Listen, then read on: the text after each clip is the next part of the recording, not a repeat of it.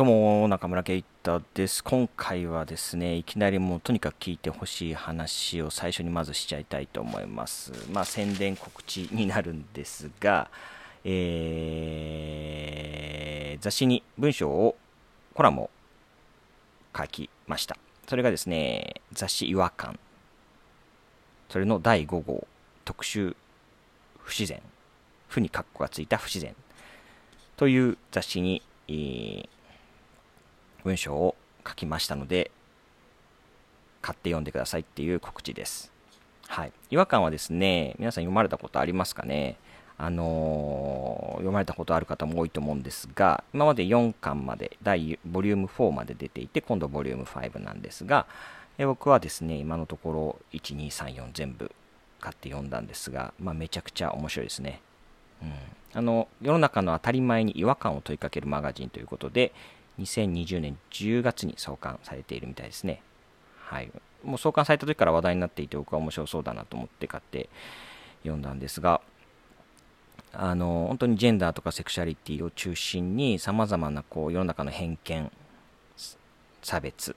うん、そういったものに向き合っているそれって変じゃないっていう違和感を問いかけ続けているマガジン雑誌ですごく面白いですねなんかその特徴としてはただのこうなんだろうこう文章とか、まあ、データとか人々の声とかっていうものを載せながらさらにそこにアートだったりとかうん、うん、なんだろうその本当に多面的な形でその違和感を伝えている。だからこうこの雑誌を人と人全記事読むとその特集のテーマまあ主にですけどねその特集のテーマに沿った形でなんかこう知識だけじゃなくて知識はもちろんなんですけど知識だけじゃなくて体全体で脳全体でその違和感っていうのを体感できる、うん、知識ももらえるし人々の気持ちみたいなインタビューとかでその人の気持ちも知りかつそのアートみたいなものから視覚的だったりとか、うん、感覚的なものとか、うん、なんだろうその感情に直接訴えるような形でもその違和感を感じることが感じ取ることができるその意思を感じ取ることができるような面がすごく特徴的でもう本当にいつも読ませる見させる雑誌だなっていうふうに思って僕大好きな雑誌でそこに今回記事を書かせてもらえたことがすごく嬉しいです。はい。10月7日に発売されます。えー、もうすでに違和感のページ、ウェブサイト、オンラインショップから予約注文を受け付けていて、えー、7日以降、さまざまな場所で販売がされるそうなので、ぜひ手に取ってオンラインでも、えー、どこかのお店でも、本屋さんでも手に取ってぜひ読んでください。で、僕が書いたのはですね、自然科学的に自然なこと、つまり多様性についてというタイトルのコラム、エッセイで、えー、なかなか一言で言うのは難しいので、ぜひ読んでくださいっていうことなんですけど、うん、難しいな。あんまり説明はしないですが、まあ、簡単には言えないから簡単言えないんですけど、まあ、タイトルの通りですね、あのなんか、自然だよねみたいな言い方っていろいろな場所で使われますよね。あの日常生活でも、何々って自然なことでしょうとか、まあ、例えば女の人だったら、えー、子供を見たいと思うのは自然なことでしょうとかあと例えば法律の、まあ、裁判の場でも何々については自然自然なこととして受け止められているみたいなことで、まあ、判決文にあったりとかもするんですよね。なんかでもその自然って、えー、常識とか当然当たり前っていうと同じような意味で自然だよねって使う場面もあるんですけどやはりその例えば、えー、セクシャリティの話とかだと、えー、そこが生物学的にどうこうみたいなことを言われたりすることもあるんですよね。で生物学っていうのはま自然科学の一分野であのやっぱりその自然な自然だって言った時にはやはりどこその背景にはやはり自然科学の知識っていうものをきちんと踏まえた上で議論されなければならないことも、まあ、全てではないんですけど実はあるのではないかなっていうふうにずっと思ってているんですよね。みんな簡単に自然、何々って自然だよねって使うけど、その自然ってちゃんと自然科学的に言ってるみたいな場面っていうのがあったりとかして、で特にその、なんだろうな、そのさっきの女の人って子供を産みたくなるのが自然でしょみたいな言い方ってまあその女の人というものを一つの型に押し込めるつまり多様性を損なう形での自然っていう言葉の使い方なんですけどなんかそのだからその科学自然科学が多様性を損なう形で使われていることが多いなっていうふうに思うことがあって、まあ、それについて思ったことを、えー、そうじゃないんじゃないのっていうことで書いた記事です。伝わりますかね？いや伝わんなくてもいいです。読んでください。読んで伝わればそれでいいかなと思っております。はい。あのきっと面白いはずです。結構最新のまあ最新の？うん。まあこのえー、最近出されている論文であるとか、まあえー、記事とかですねそういうところから、あのー、しっかり情報を持ってきながら記事を書いていますので、あの納得感を持って読んでもらえるのではないかなというふうに思っています。ぜひ、まあ、違和感を迷子を読んでいる方も、まだ読んだことないよという方も、10月7日金曜日発売の違和感ボリューム5を買ってですね、ぜひ読んでください。あの今、目次が Web で公開されてるんですが、えー、普段からですね、僕がいろいろと勉強をさせてもらっている執筆人の方々とか、まあ、情報発信されてる方々の名前もあって、すごく楽しみですね。全部を読むのが楽しみです。はい。よろしくお願いしますね。宣伝からスタートしました。それで今日の、まあ、本題は、ちょっとインボイス制度の話をしようかなと思ってます。まあ、きっかけはですね、2022年10月2日日曜日の朝日新聞長官に、えー、記事が一つ載ってたんですね。インボイス登録後、本名露出、作から知られたくないのにっていうタイトルの記事があって、まあ、これを読んで、まあ、これもそれなりのスペースを割いて、えー、長官に載ってたんで、インボイス制度へのさまざまなえー、議論が大きくなってきてるなと思ったのでちょっとこのタイミングでインボイスにインボイス制度について僕が考えていることを一度喋っておこうかなと思って今回収録しています。はいなまあ、なのでこの今回の記事というよりはインボイス制度全体で僕が普段思っていることを、まあえー、簡単にですけどねあんまり長く喋ってもあれなのでかいつまんで言いたいなと思っています。でインボイス制度については今結構ネットを中心ですねあんまりマスメディアではやっと新聞で始めたぐらいであんまり言われてなくて選挙の争点にもならなくてすごく不満なんですけど、まあ、こうやって新聞で始めたのはいいことですね、あのー、聞いてくださってる方の中にももう前々から、えー、問題意識を感じてる方とか、まあ、知ってはいるんだけどよく分かってない方とか、まあ、一部問題をなんとなく把握してるとかいう方もいらっしゃるし、まあ、初めて聞いたっていう方もいらっしゃるかもしれないんですけど、あ僕自身は結構前にですね、まあ、この制度の導入のきっかけとなった軽減税率、消費税の軽減税率対応っていうのがあったときに、その説明会を聞きに行ったときに初めて説明を受けて、まあ、僕あの個人事業主でコーヒー豆販売してるので軽減税率の対象なんですよね食品って。だからそこで説明を受けた時になんじゃその制度やべえなと思ってそこからずっと問題意識を持ってはいるので、えー、ずっと反対、この制度には反対の立場ですね。はい。どうしようかな。まあ、その簡単にその、まあ、ご存知ない方もいらっしゃると思うので、インボイス制度とは何かというと、まあ、その今、軽減税率対象から始まったっていう話をしたんですけど、まあ、軽減税率っていうのが対象になりましたよね。えー、消費税が前はあの一律何パーセントだったのが、えー、10%と8%に今分かれていて、まあ、食品とか、えー、あの生活必需品と言われるものにの一部には税率を安くしますよ。8%のままにしますよ。でそうじゃないものは10%基本は10%で一部8%っていうふうに税率が分かれた時にあの同時に導入が決まった制度なんですけど、まあ、通称インボイス制度で、で、その、どういう制度かというと、まあ、その消費税がややこしくなったわけですよね、簡単に言えば。8%と10%。これまで日本では必ず、あの、一定だったの。税消費税率っていうものが、ものによって変わる。で、これはややこしいので、ちゃんとその事業をする人がそこでミスがしなかったり手間が省けるようにもう請求書っていうもののあのフォーマットを決めてしまいましょうと。で何が書かれて今まで結構ざっくりだざっくりではないんですけどね、まあ、請求書っていうものにそれぞれが何を書くかっていうのは結構それなりに自由度があったところであったところに、まあ、その請求書っていうものの、まあ、言うなれば形を決めてしまってそれをもう一律導入することでミスを防いだりあの計算を楽にしましょうという制度なんですね。はい。よろしいですかね。なので、まあ、えー、その請求書の中には、えっ、と、どこかな？あの、誰が発行していて、いつその取引が行われて、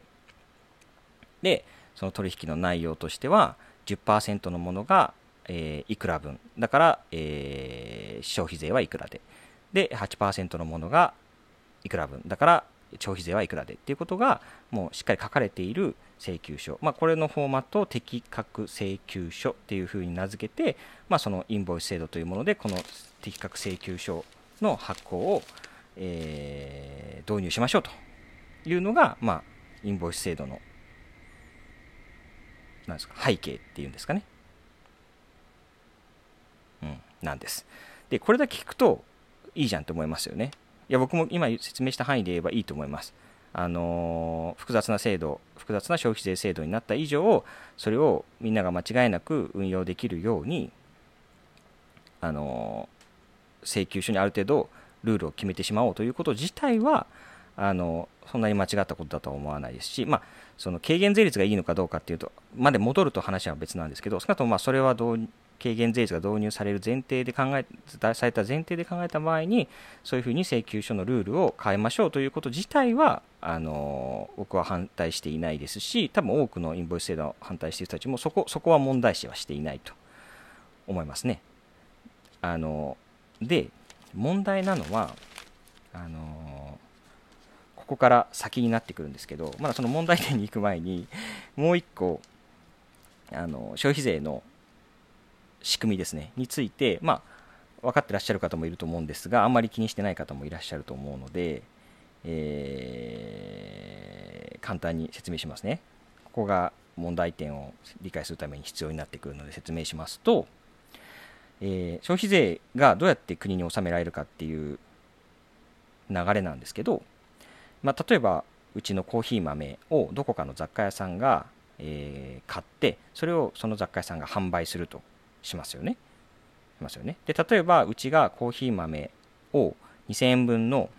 コーヒー豆をある雑貨屋さんに販売しますと。その時に、えー、まあ、本当はコーヒー豆なんで8%なんですけど、まあ、ちょっと計算上分かりやすくするために、まあ、消費税10%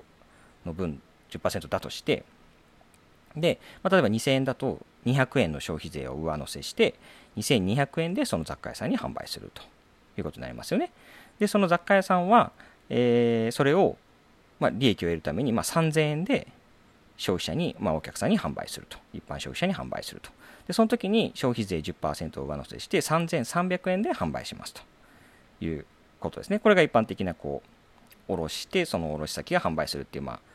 あ、流れだと思うんですけど、で、この時に、えー、間に立っている、えー、僕らコーヒー豆屋さんがいて、雑貨店があって雑貨店からコーヒーあの一般消費者っていう流れがあってこの間に立っている雑貨店から考えてみると、えー、お客さんから消費者からは300円の消費税をもらっていると。でうちに対しては消費税200円を払っていると。でこうなった時に、えー、もら消費者からもらった300円とうちに払った200円を差し引いて、えー、100円を納税するっていうのが基本的な消費税のそのなんだろうこう中間方に仕入れて売った場合の消費税の払い方なんですよね。いいですかね。300円を消費者からもらい、うちに200円を払っているので、その雑貨屋さんは100円を支払納税するということなんですよね。で、ここまで押さえたところで、あの問題点なんですけど、今後ですね、このインボイス制度が、さっき言ったインボイス制度が始まると、えー、この一部、そこのルールに変更が加わりますと。で、どういうことかというと、今言ったような、えー、差し引きができるお客さんから300円もらってでも、えー、そもそもうちに200円払ってるからその差し引き100円でいいよってできるのはその仕入れた先、まあ、その雑貨店でいうとうちがそのインボイス制度に登録している場合のみっていうのを、えー、条件付けたんですねだからその、まあ、正確な計算がしやすいっていうしやすくミスをなくすしかもあのかん、えー、計算するときに分かりやすいようにって言ってその制度を導入するので、まあ、それは分からなくはないですよね。そうですね。だからちゃんとそういう的確な請求書を発行するようなところとあと、えーと、発行してくれた場合だけそういう仕入れ控除っていうんですけどね、まあ、その300円から200円を引いた差し引きで計算していいですよっていうのはそのインボイス制度に登録しているところから買った時だけですよ。適格請求書をもらった時だけですよっていうふうにしましたと。はい、でここまでもまあよしとしましょうと。いいよね。ここまでもよしとしましょう。で問題はこのえー、適格請求書を発行するインボイス制度に登録するとその、えー、登録した事業者は必ず消費税の、えー、課税事業者にならなければならないというところです。はい、これ商売とかされてない方っていう方とかあの企業にお勤めとか方とかだとあのよくわからないかもしれないんですけど多くのお店はですねえー、今、免税事業者っていうのになっていますと。あの小さなお店とかですね。っていうのは免税事業者っていうのになっていますと。つまり消費税を納めなくてもいい事業者なんですね。これは基本的に、えー、売上で1000万円っていうのを基準にして、そこよりも小さい、売上が小さい、まあ、小規模なお店、個人事業主、フリーランスも含めますけど、そういうような人たちっていうのは、あの免税事業者で消費税を納めなくてもいいですよっていう制度があるんですね。で、なんでそういう制度があるかっていうと、えーと、さっき見てたのだと、あの会計サービスソフト、サービスのフリーがインボイス制度に関する、えー、ページを作っていて、あのー、そこでこの免税制度、免税事業者制度っていうのかな、うん、の背景みたいなことが書いてあるんですけど、なんでじゃあその1000万円、売上高が 1000, 1000万円以下の小さな会社っていうのは、まあ、会社なりフリーランスなり個人事業主っていうのは免税でいいかっていうと、あのー、事業、まあ、小さいっていうことは例えば個人事業主で1人でやっていたりだとか、まあ、小規模な事業であとはお店事業を始めたばっかりでこれから成長していくっていう場合の事業ですよね。でそういうところが事業運営を行いながら納税あのフリーのページを読みますね。えー、消費税の免税事業者とは中小企業や個人事業主の方が事業の運営を行いながら納税すべき消費税額の計算を行い期限までに税務署に消費税を納付することの負担が大きいという背景から導入された制度ですと。っていうことなんですね。つまりこうやっぱりお店を始めるもしくはフリーランスで独立したばっかりっていう時っていうのは、まあ、本当に事業に集中しなければならない。でその時に消費税っていうのはすごく計算が厄介。日々の売り上げの中から税額を計算してまとめなければならない。でもちろんあの税理士さんを雇えばあのやってくれるわけですけどもただ税理士さんを雇うにしてもお金がかかる。で始めたばっかでいきなりそういうコストをかけるのは大変だ。なので最初小さいうちはあの免税その消費税の計算しなくていいですよっていうのがこの制度の趣旨だったんですね。でも今後あの、えー、さっきの話に戻ってきますね。大丈夫ですかね？ちょっと僕の説明が上手か分かんないんですけど。さっきの話なんですけどさっきの話に戻るとその適格請求書を発行できるようにインボイス制度に登録をしなきゃいけないんですけど登録をする条件として課税事業者にならなければならない。今免税事業者の場合には。っていう条件がなぜかついてるんですね。このなぜかっていうのがポイントなんですけどさっきのあの説明からいくとえー、免税事業者だった人たちがあのそれが売上いくらだろうがまだ100万円しか売上年間100万円しか売り上げがないよって言っていう人人たちであったとしてもさっきの、えー、適格請求書を発行できるインボイス制度に登録するとなると、えー、納税事業課税事業者になら自動的にならなければならないというルールがなぜか付加されているんです。でもちろんそのその、えー、インボイス制度に登録しなくてもいいんですよ。登録しない自由を与えられているわけなんですけど登録しないと例えばうちが登録しなかった場合その、えー、さっき言った、えー、雑貨屋さんはその、えー、適格請求書を発行するインボイスに登録したしていないうちから仕入れた場合っていうのはさっきのその200円の分を引き差し引けないっていうのが今回の制度のルールなのでそうなると消費者から預かった300円を消費税の300円をそのまま納めなきゃいけないんですね。今までだったら300円から200円を引いて100円だけ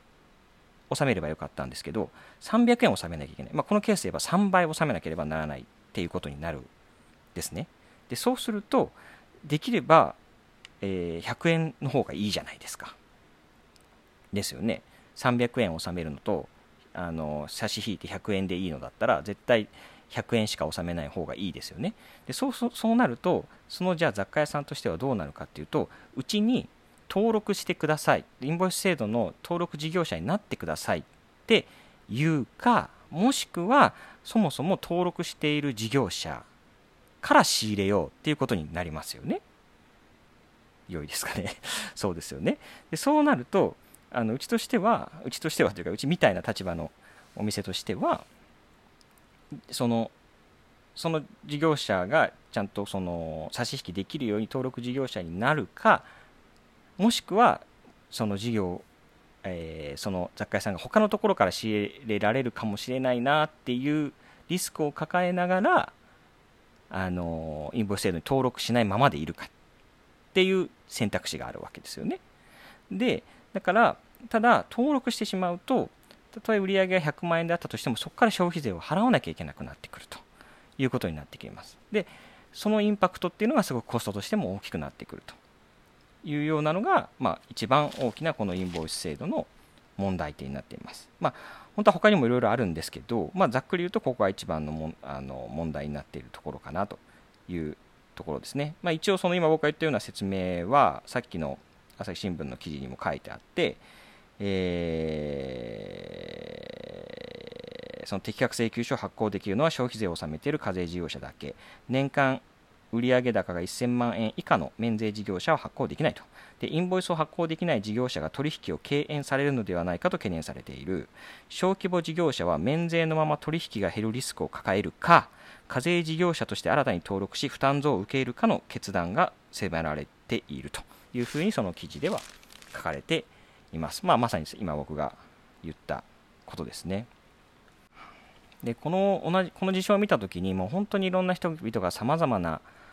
あのことを言っていてとも本当にその、えー、小規模事業者がインボイス制度を導入したときにそのコストたるやものすごい大変だっていうその消費税を払わなきゃいけないというのに加えて手間がかかるのでその分税今まで払あの雇っていなかった税理士さんを雇わなきゃいけなくてそれもコスト増でもうそんなんじゃ回んないよっていうあの不満もありますしであの他によく挙げられる不満不満というか問題点としてはその取引相手とのに何て言うんですかねこう対立構造を生む対立構造というかギクシャクさせるっていうところですよねで例えばじゃあさっきので言うと雑貨屋さんがうちから買いたいとコーヒー豆を買いたいと思っているのにそのうちがあのそれ適格事業者には例えばあの経済的負担からなれないってなった時にじゃあ、えー、その中村さんのところからは買えなくなりなっちゃいますけどっていうことをその担当者さんはうちに言わなきゃいけないんですよね。これってすごく嫌ですよね。でその事業側からするとその選択をえー、まあ、その雑貨屋さん側からすると人を選ぶときにそのインボイス制度に登録しているかどうかっていう判断を今までしなくてよかったのをしなきゃいけなくなってくるのでその本当に品質でその選ぼうって思っててもその品質がいい仕入れ先がインボイス制度に登録していなかったならばあのもう例えば会社からいやいやインボイス制度登録しないとことか取引しないからなぜなら消費税多く払わなきゃいけないからだよって言われちゃったらその担当者が本当は仕入れたいと思っているえー、仕入れ先を選べなくなってしまうとかですねそうやってその間に分断を生むということもよく言われている問題点ですね。で、まあ、本当に問題点はいっぱいあって、よく、ま、あの分かりやすくまとまっているのはストップインボイスっていうサイトがあるので、あのぜひあのすごく分かりやすく、制度の説明も問題点もすごくせ、あの整理されているので、ぜひ、あのストップインボイスっていうサイトを下に貼っときますね。なので、あの見てみていけと思うんですけど、あのちょっと長くなっちゃいましたけど、この後なるべく早くサクッといきますが、僕が今回ここで言いたかったことはここからなんですけど、あのいけてないなと思うんですよ、この制度って。なんていうか、ダサいっていう感じです、僕の感覚から言うと。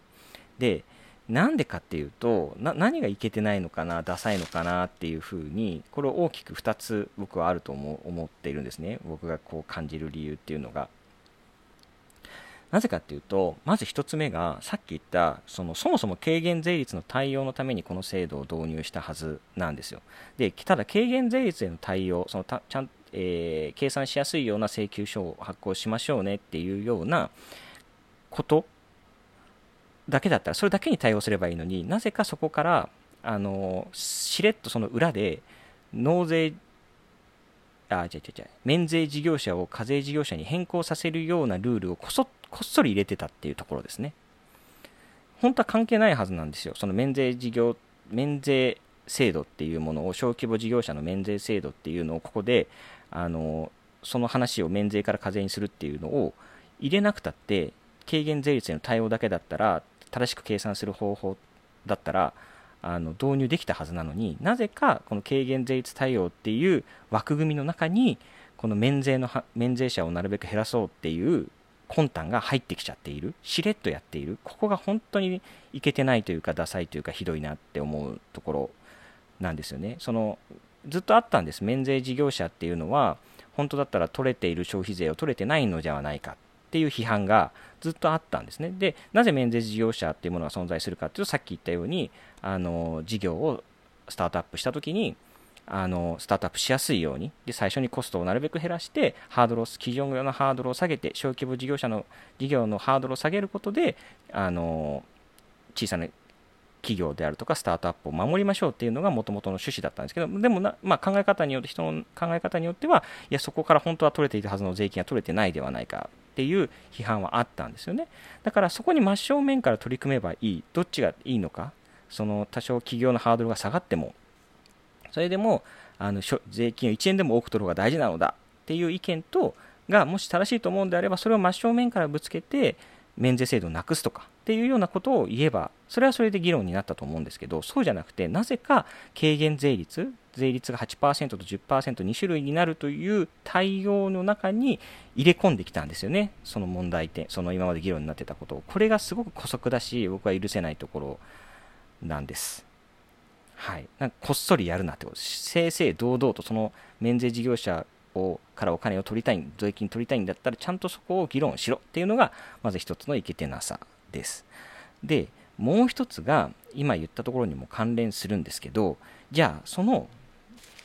えー、結果ですよ、いくら税金が増えるんですかと、今わざわざそのみんな、こんなややこしい制度に、えー、免税事業者かどう、免税事業者たちにすごくこう、えー、悩ませてるわけですよね。どどうしたらいいんだと。そのえー、敬遠される取引先から敬遠されるリスクと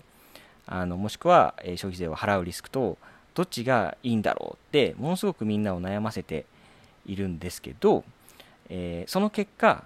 じゃあ、えー、財務省がいくら増収できると考えているかというとさっきの朝日新聞の記事の最後に書いてあるんですけど財務省は小規模事業者が課税事業者になることにより2000億円程度の税収増を見込むって書いてあるんです。2000億円がこれでより、えー、税収として増えることになる。どう思いますか、皆さんどう思いますかね。2000億円ですよ。まあ、大きいですよね、2000億円って。うん。でもその代わり、2000億円を取れる代わりにですよ、代わりに企業のハードルが下がるし、さまざまなコストをえー、負担させているわけですね。今までしてしなくてもよかった免税事業者に対して。で、その免税事業者ってどれぐらいいるかっていうと、えー、っとさっきのフリーのページにあったんですけど平成28年度の財務省の調査では国内200あ違う違う国内823万の事業事業者のうち53%にあたる435万が個人の免税事業者9%の77万が法人の免税事業者、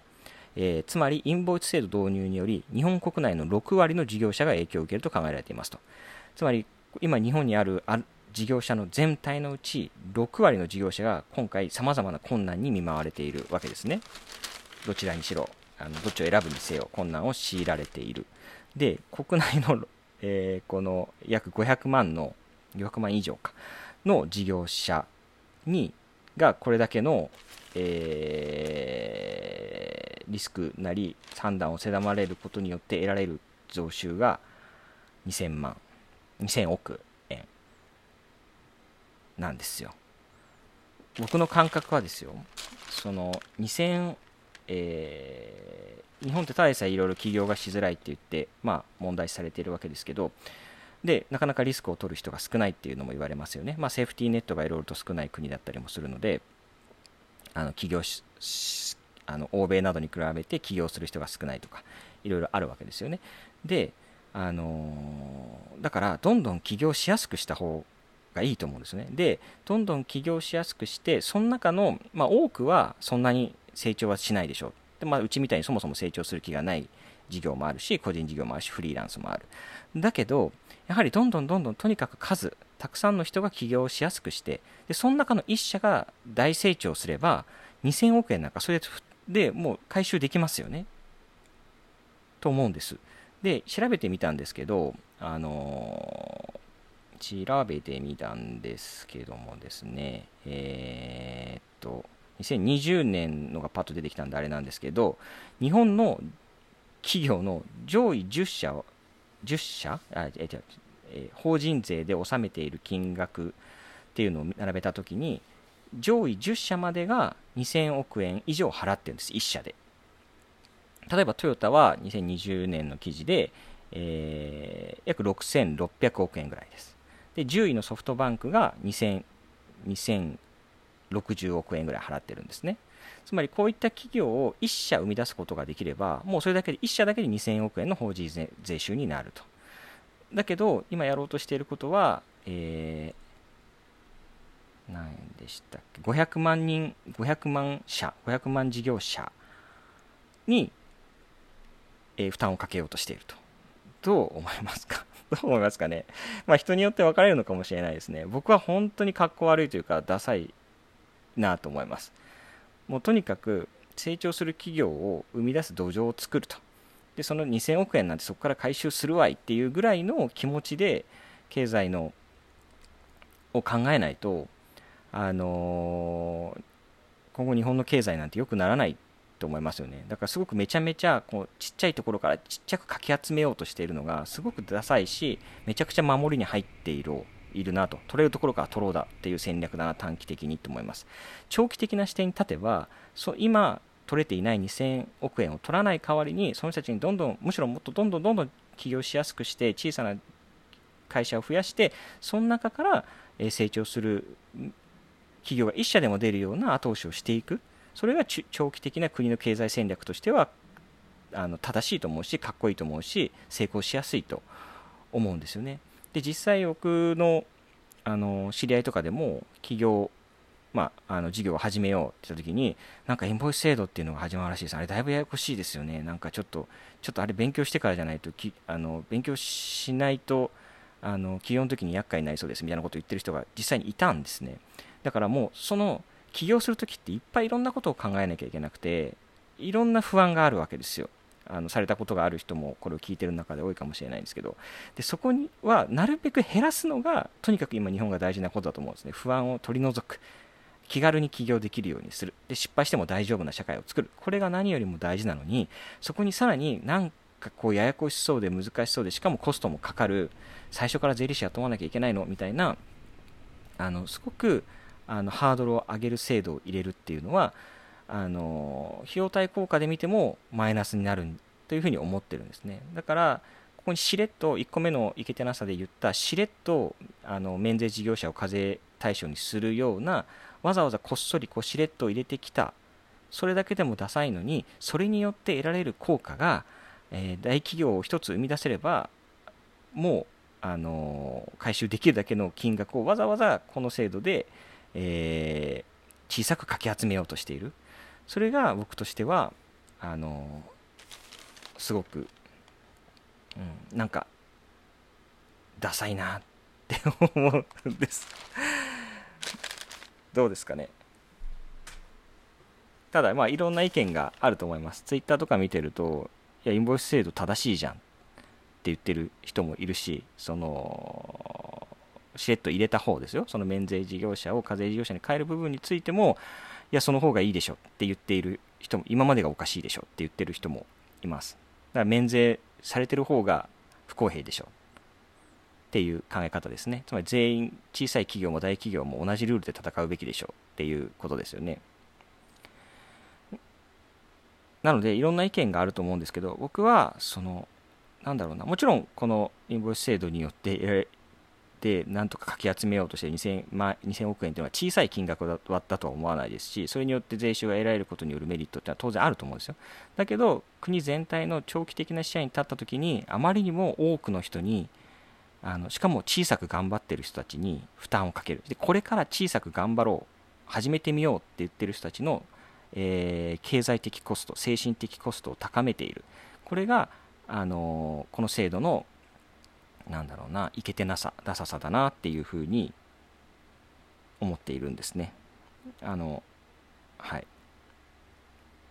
ちょっと長くなりそうなんでこの辺にしますけど問題点は他にもいっぱいあるのでぜひあの調べてみて反対なら反対の署名とか反対の声をツイッターで上げるとかやってください。あの本当に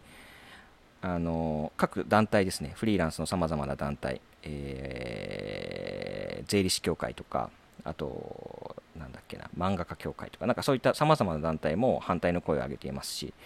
あのぜひ読んでみていただいて、えー、あった方がいい制度なのか、ない方がいい制度なのか、まあ、ない方がいい制度だって普通思うと思います。誰誰が得するのかよくわからない制度なんで、あのー、勉強して調べてみれば、おそらくほぼ9割方の人が反対する制度だと思うのであの、うん、今からでも延期とか中止とかする対応を取ってほしいなと思います。で最後にせっかくそのさっき記事をですねちらっと言ったのでその記事の中身の話も最後にちょっとだけ説明して終わりますけど、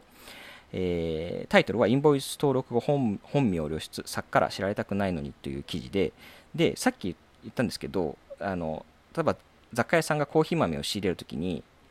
え、インボイス制度に登録している事業者から選ぼうっていうモチベーションが今後生まれてくるわけですね、この制度がスタートすると。インボイスに登録している、えー、コーヒー豆屋さんから買うか、インボイスに登録していないコーヒー豆屋さんから買うかで、えー、納める税金が変わってくるので、でそうなると、えー、誰が登録しているのかっていう情報が必要になってくるわけですよね。でそのために、えーそれを一覧化できるあの情報っていうのを一覧化してウェブサイトに載せていたんですね。で、そこに本名、氏名が登録されていたと。